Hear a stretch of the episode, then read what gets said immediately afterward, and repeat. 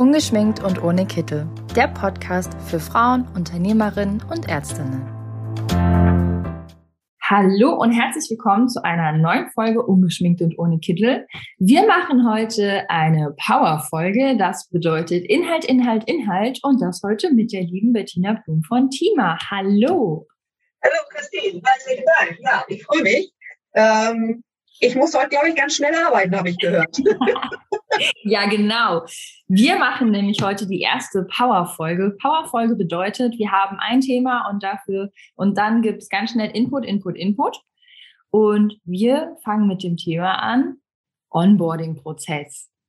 Ich überlasse dir direkt die Bühne mit den Fragen, brauche ich einen Onboarding-Prozess? Ich glaube, diese Frage ist noch nicht durchgängig geklärt. Ähm, was ist wichtig? und warum ist es wichtig? Und viel Spaß.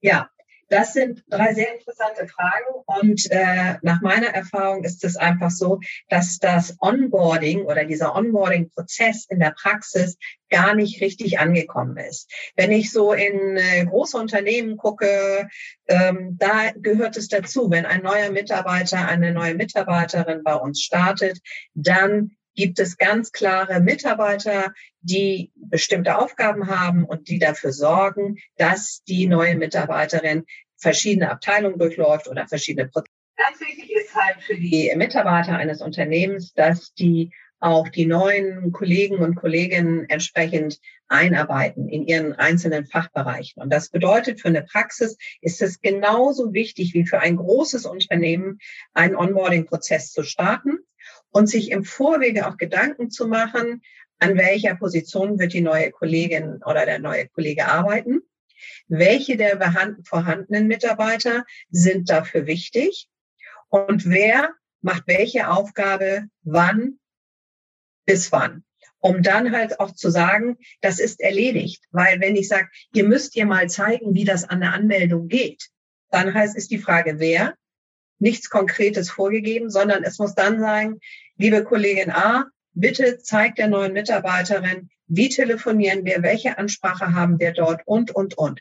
Und wenn das erfolgt ist und die neue Kollegin das beispielsweise drei, vier Mal gemacht hat und das auch gut funktioniert, dann wird das abgehakt. Also deshalb bietet es sich an, wirklich einen strukturierten Prozessplan zu erstellen. Wie sieht ein Onboarding-Prozess aus?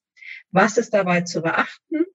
wer hat welche Aufgabe, die auch terminiert und dann check dran, Haken dran und zu sagen, das ist erledigt. Sie kann sich jetzt an der Anmeldung entsprechend melden. Und dann kommt der nächste Arbeitsschritt. So, und so bekommt jemand wirklich eine gute Einarbeitung, kann selber auch nachschauen, welche Passagen er schon durchlebt hat und wo es vielleicht auch noch Unsicherheiten gibt, dann auf diejenige der Kollegin zuzugehen und zu sagen, bitte erklär mir das nochmal oder habt ihr das irgendwo dokumentiert? Kann ich das lesen? So. Und dann habe ich ja auch als neue Mitarbeiterin überhaupt die Möglichkeit, mich dort gut einzufinden, das gut zu lernen, zu verinnerlichen und dann auch wirklich in das Doing zu kommen. So, deshalb ist für mich immer ganz wichtig, es ist natürlich wieder ein Bereich des Qualitätsmanagements. Wer hätte es anders gedacht? Aber es ist halt so, wenn ich halt in, in der Praxis so einen Onboarding-Prozess im QM etabliert habe, wissen alle Bescheid, wissen alle, wann sie dran sind, was sie zu tun haben und können die Arbeit halt auch ähm, dann erledigen. Und ich kann mit der neuen Kollegin halt sprechen nach einer Woche, nach vier Wochen, wie auch immer, und sagen, Mensch, du hast jetzt die und die Bereiche durchlaufen. Wie ist das für dich? Gibt es da noch Fragen? Gibt es da noch Korrekturen? So, und dann ähm, ist das halt erledigt und man kann die neue Mitarbeiterin gut in den Praxisalltag integriert wissen. Das mal so in aller Kürze. Sehr gut. Ich hake hier noch bei einer Sache ein bisschen nach. Viele nehmen sich einfach leider nicht die Zeit für einen Onboarding-Prozess. Aber warum ist es wichtig, diese Zeit besonders am Anfang zu investieren? Ja, es kostet Zeit. Und es ist aber von der, einmal ist es von der, von der Wertigkeit für den neuen Mitarbeiter wirklich eine Wertschätzung, dass er merkt, er ist auch willkommen. Er wird überall gut vorgestellt, er wird gut integriert und das macht ja auch ein, ganz viel für die Motivation der neuen Mitarbeiterin, zu sagen, oh, das ist mir ja noch nie passiert. Ich bin immer bisher in Praxen irgendwo reingelaufen, ja, mach mal dies und du weißt ja, wie man absaugt und so und so. Und hier bin ich jetzt in einer Praxis, da nehmen die mich wahr, da erzählen die mir das obwohl es Zeit kostet, obwohl die Kollegin vielleicht nebenbei noch fünf andere Aufgaben zu erledigen hat, nimmt die sich trotzdem im Moment die Zeit und erklärt mir, wie beispielsweise eine Implantation vorbereitet wird, mit allem für und wenn und so. Und das finde ich, ähm, ist einfach investierte Zeit, die sich wirklich lohnt, positiv rechnet, am Anfang kostet es Zeit, aber dann habe ich ein gutes Ergebnis. Und das ist ja so, wenn die Mitarbeiter aus anderen Praxen kommen, gibt es da ja auch Prozesse, die sie bisher gelebt haben, die sich oft unterscheiden.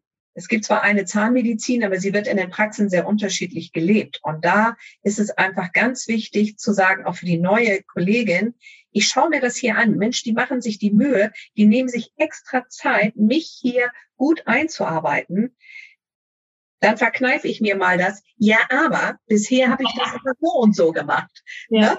Das ist, da würde ich die neuen Mitarbeiter auch einfach reden. Schaut euch mal die neue Praxis an. Die hat sich wirklich da Gedanken gemacht, wie arbeite ich jemand Neues ein. Da gibt es einen vernünftigen Prozess. Schaut ihn euch an. Und dann kann man, wenn man dort ein bisschen Fuß gefasst hat, vielleicht auch nochmal die eine oder andere Idee mit einbringen.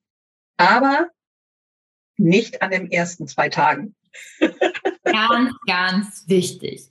Also wirklich, es lohnt sich auf jeden Fall diese Zeit. Man hat langfristig wirklich gute, eingearbeitete Mitarbeiterinnen, die oft auch wirklich lange bleiben. Also zusammengefasst, der Power Podcast hat gesagt, Onboarding-Prozess wichtig, weil A, Mitarbeiter vernünftig einarbeiten für die Wertschätzung und am Anfang die Zeit investieren, um langfristig eine wirklich extrem gute Mitarbeiterin zu haben und natürlich auch ein Riesenpluspunkt bei der Mitarbeiterbindung. Ich bedanke mich, liebe Bettina. Das war ganz, ganz viel Input und wir hören uns beim nächsten Podcast. Vielen Dank. Bis bald. Tschüss.